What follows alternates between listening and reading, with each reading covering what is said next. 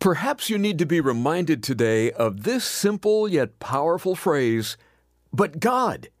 Here's Pastor Ed Taylor. I believe there are many that need to hear these words to be reminded of a God who's rich in mercy. It's hard finding a job, getting, letting, you know, finding the resources to make ends meet, but God.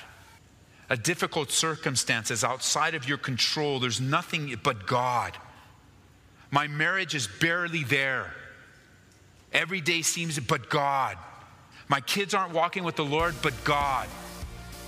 I, I'm, I'm tossed and turned. I can't overcome this, but God. It changes everything. This is amazing grace. This is unfailing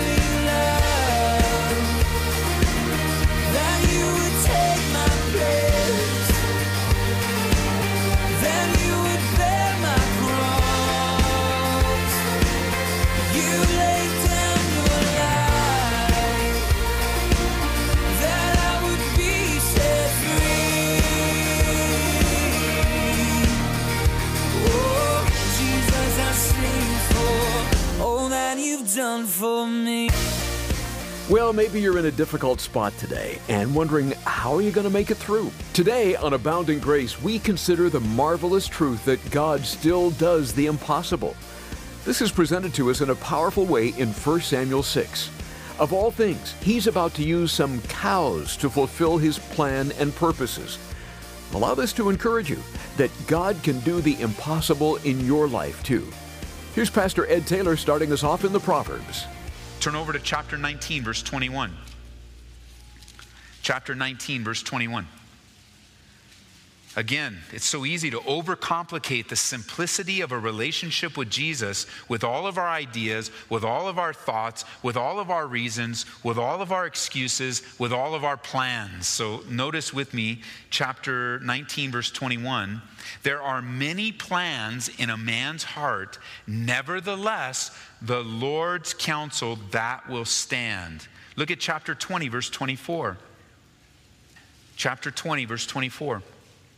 A man's steps are of the Lord. How then can a man understand his own way? Look at chapter 21, verse 30. It says, There is no wisdom or understanding or counsel against the Lord. The battle, or excuse me, the horses, verse 31, is prepared for the day of battle, but deliverance is of the Lord. In another place, the Proverbs say, There is a way that seems right to a man but the end thereof is death. If the Philistines would have humbled themselves before God and recognized the judgment of God and the mercy of God, you go, wait a minute, where's the mercy and the grace? If God wanted to wipe the Philistines out at this time, you know what he would have done? Wipe the Philistines out in one spot, no problem. But he was merciful and gracious and waiting and instead, they're scheming and planning and trying to squirm out of what is so obvious. You see, there are many times in our lives that we are overruled by God. Add this to your prayer life, would you? Thank God He overrules you. Just say it. I know you don't like it. Who does? Many times we'll see, though, God, He knows, we'll see it. We may not see it now, but we'll see, man, being overruled by God is not a bad thing. There are many times when we're overruled by God, but listen, friend, there's many times where we must be overruled by God, that He would intervene in our lives and, and make a decision or allow a situation. I mean, that's what happens. We, we feel like we've been overruled when change comes into our lives. When changes come our way, we've planned and we've prepared. The man has made his plans, but the direction of the Lord stands. There's no wisdom or understanding or counsel against the Lord, even though we try. But things change. They didn't go according to our plan. There's a new direction, a new place, a new situation, a new people. Change. You know, in the world, they say, you know, everybody has a, you know, most people have a problem with change. But I would say within the realm of our relationship with the Lord, we, we have a problem with the will of God. And if you're not there yet, you just haven't experienced the major overruling work of God yet that you see, wow, I, I don't like that. I don't see what you're doing right now, God. I don't know why you're allowing this, and I don't like it. But see, it's God's overruling providence that we need and want. Another way of saying and describing providence is his sovereign will for our lives. You see, his sovereign will is best for us and it's best for him. It's what the world calls today a win win. it's God's heart, and ultimately you'll see your heart will be knit together with his because ultimately your desire, you're knit together with the God of all creation. The Holy Spirit dwells in you, and you really do want God's heart. You may not like how it comes, but you do want him. You do desire him. In Psalms 37, verse 23, it says this The steps of a good man. Go ahead and turn there. I hear you turning. Go ahead. We're already there. You're in Proverbs. Go back to Psalm 37, verse 23, which is to the left there. It's very good to have your Bible, to use it. I know you got technology and everything, and that's great, but it's good to have your Bible. Turn, turn, turn. They have to create, if you guys haven't done it already, if you write apps for your iPad or iPhone or whatever, you need to create a Bible app that when you flick it, it makes the page turn sound. Because that like sounds really cool. It doesn't do any, mine doesn't do anything when I flick it. Somebody needs to add that. You can turn it on and off. There'll be a little switch there. Would you like to bless your pastor with the sound of page turning? And you could just click yes or not today, no. But it's good to have your paper Bible because when the battery wears out, no problem. It's still here. Notice um, Psalm 37. Pick up with me. You know, this is that psalm that's so encouraging. Um, you know, rest in the Lord, verse 7, cease from anger. But verse 23 is where I want you to go. It says, The steps of a good man are ordered by the Lord, and he delights in his way. Though he fall, he shall not be utterly cast down, for the Lord upholds him with his hand. And you're like, wait a minute. How do you know? What, what do you, what kind of experience do you have, David? Where are you coming from? And here he was anticipating, you might think that. Verse 25. I've been young, and now I'm old, and I've not yet seen the righteous forsaken, nor his descendants begging bread. He is ever merciful and lends, and his descendants are blessed. Depart from evil and do good. Dwell forevermore, for the Lord loves justice and does not forsake his saints. Some of you just came to church for that right there. God does not forsake his saints. Here's somebody that's been young and old, and he hasn't seen the righteous forsaken doesn't forsake his saints. The righteous will inherit the land and dwell in it forever. So the scheme of the Philistines here is a worldly, empty, you can see right through it scheme. And it's pretty elaborate. It's designed to not allow God to win. By nature, two milk cows should not pull a cart at all. Number one. Two, they should resist their yokes because they're not used to them. That's not what they do. They don't pull with yokes. They just give, they just sit there, eat, and give milk. That's all they do. They don't move. They just chew their cud and go, Whoa, what are you doing back there? And then it's done, and then they go back to chewing their cud. That's all they do. That they're not, they're not supposed to be doing this. Not only that, but sending their calves away would have drawn the milk cows where? Toward the calves. It's a setup. They're fighting the yoke. Where's my kids?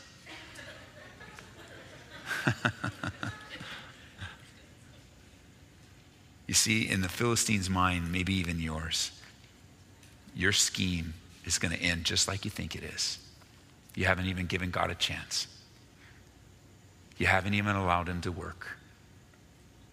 You've been impatient, fearful, fretful. You haven't even waited on Him.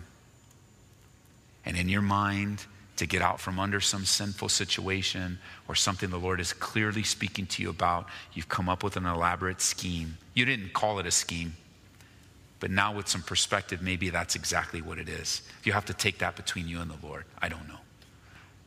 I see God hand, God's hand heavy upon the Philistines. And I believe God would have drawn the Philistines to himself because we see episode after episode of God reaching out to Gentiles throughout the Old Testament. But what they wanted was the end of verse 9. What they wanted was to say it was all by chance. There's no such thing as God.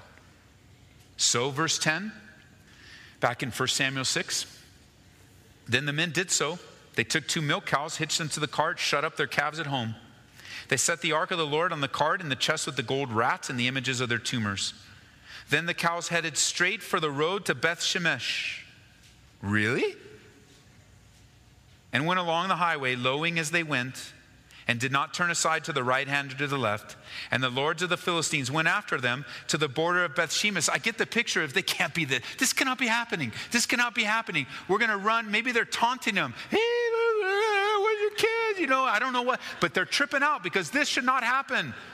This should not happen. This should not happen. This is not how I planned. This is not what I thought would happen. This is not what I planned on. I know, because the Lord's plan will always overrule your weak scheme to get out from under. It's so much easier. You're going to be right back at square one again. Just running, you know, I think we, I remember the time uh, Pastor Ian introduced that song. I forget the name of it, but it has that phrase in the song, um, you know, something along the lines, forgive me for running in circles. You know that song? Running it. This is that's what happens when you just you just running in circles. You got all it, but I'm busy for you, Lord, and I'm working hard for you, and I'm in church and I'm doing, but I, but I don't seem to be making any progress.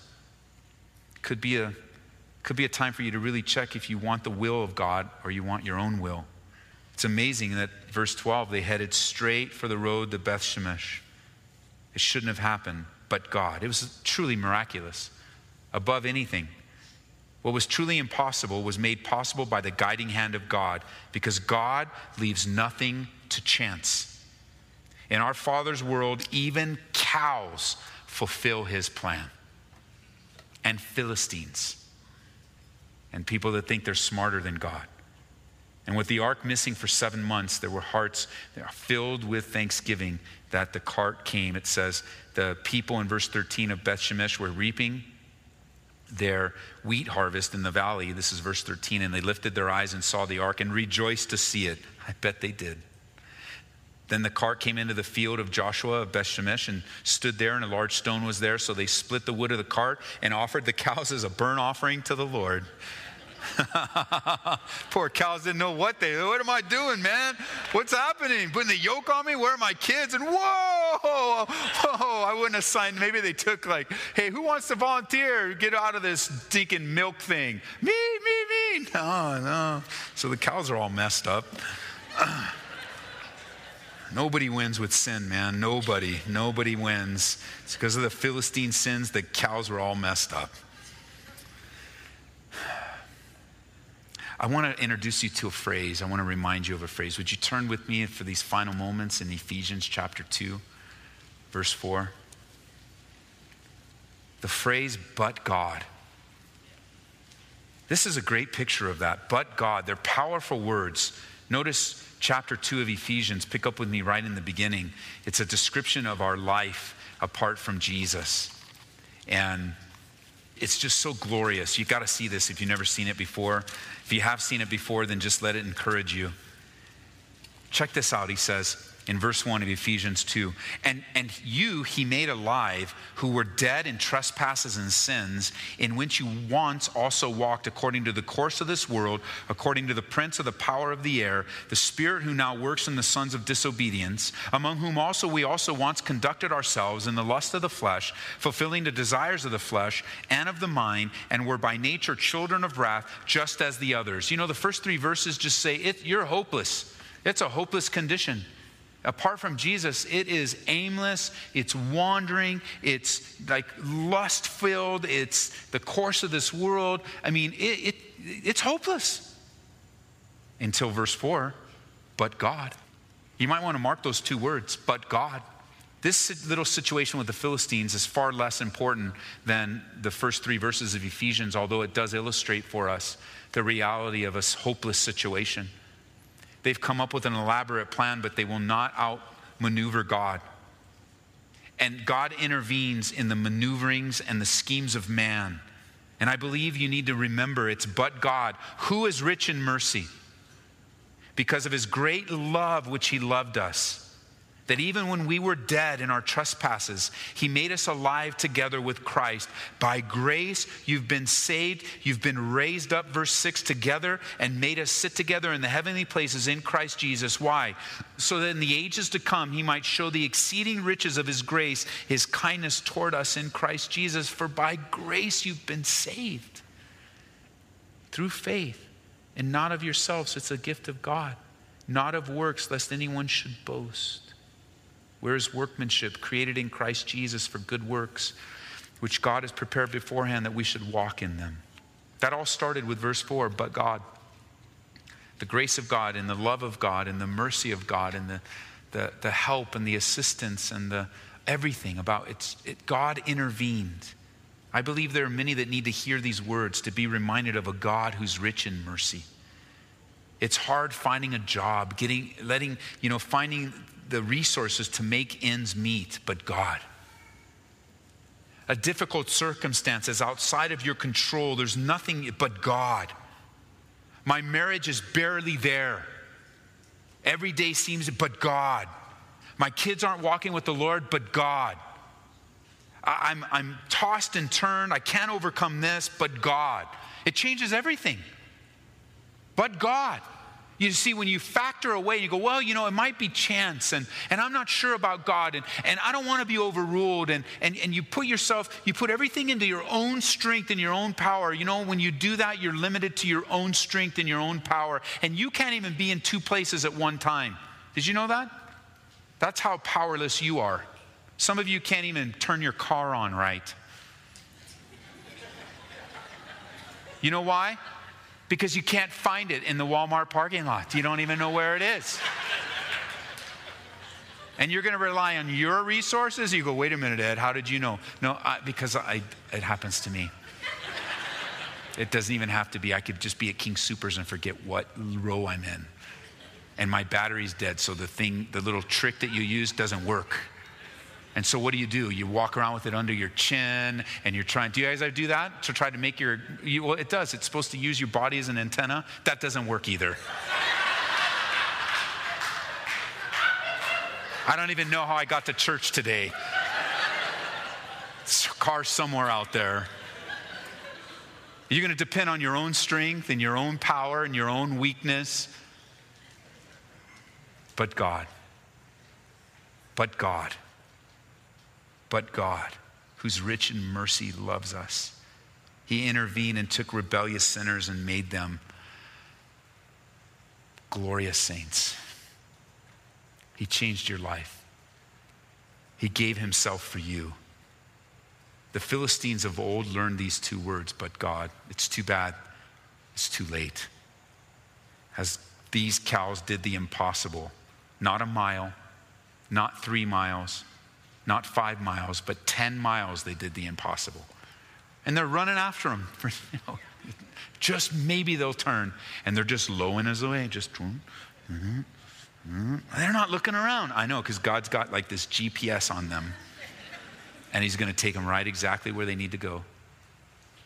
He's going to bring and he's going to make the Philistines look more foolish than they did when they set Dagon up and tried to put his head back on. We'll fix you, God. Don't worry, Dagon.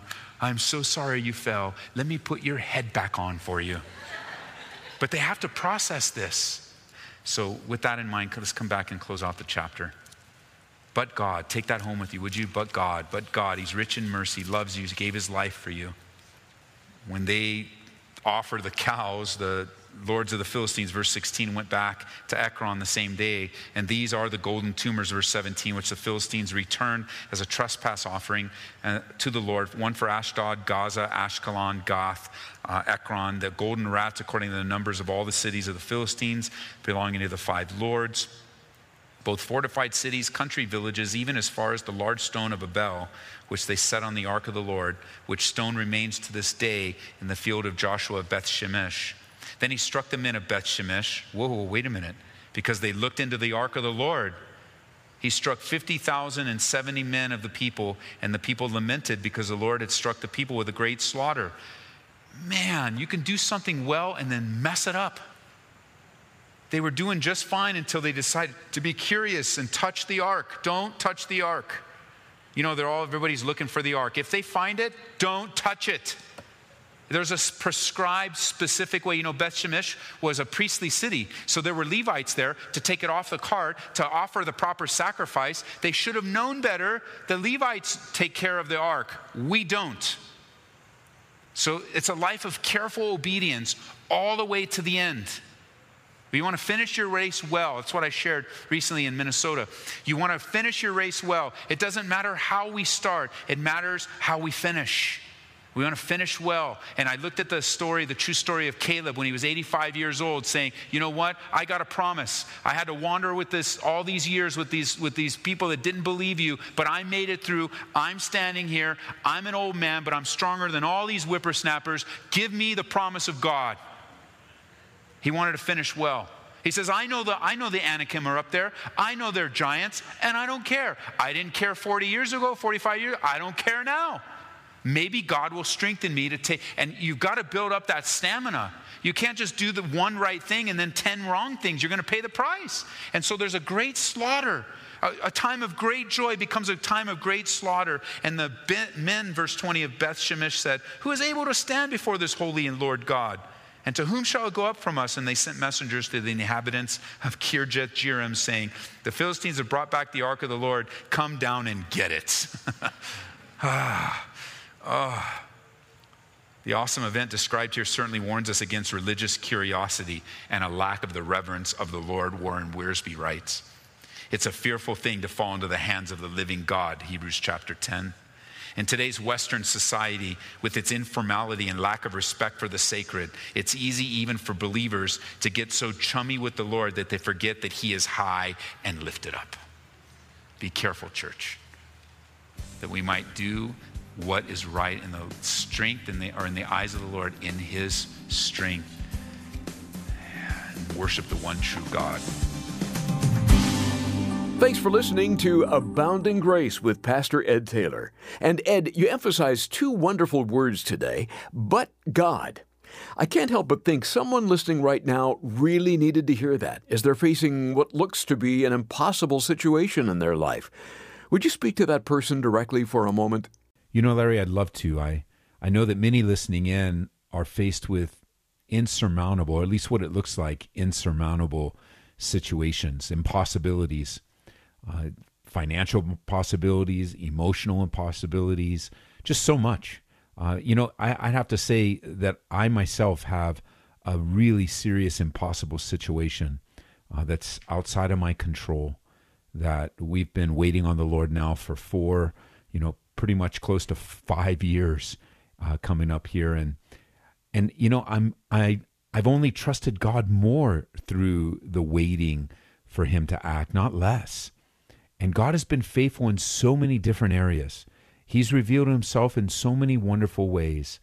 And while you're waiting for God to to do that work that you desire, He's He's allowed this into your life so that you might draw near to Him, that you might grow in faith, that you might love him more. It's actually not about the situation at all. It's about God and his love for you. So, my encouragement to you, and we'll do it together in our prayers, in our ministry, in our service, we'll trust God. We'll live for him. We'll make every day count for the kingdom of God. Even though we're waiting, and even though things may not be happening the way that we would want them, they are happening the way that God allows them to, and He's in control, and we can trust Him. So always remember, but God, that changes everything. Thank you, Ed. And friend, if today's message really hit home, you can request a CD copy for only $2 by calling us at 877 30 Grace. Or look for this message online at calvaryaurora.org. It's called God Does the Impossible. Another way to listen to Ed's teachings is through the Calvary Aurora app. Search for Calvary Aurora. And while you're at it, download the Grace FM Colorado app. Are you struggling through a family problem? Maybe there's a great deal of stress that's weighing on you as you raise your kids for Christ, or you're overwhelmed at work. We'd like to recommend that you read Let Go by Francois Fenelon. You'll be encouraged to let go of those distresses and embrace the joy and peace that God has promised. And we'll send it your way when you give a gift of $25 or more to Abounding Grace today. Please remember, it's through your support that we're able to bring the teaching of God's Word to stations like this every day. We can't do this alone. Call toll free at 877 30 GRACE or make a secure donation online at calvaryaurora.org. If you'd rather write, our address is Abounding Grace, Post Office Box 460598, Aurora, Colorado 80046. We'll return to 1 Samuel next time on Abounding Grace with Pastor Ed Taylor. We'll see you then. This is amazing grace.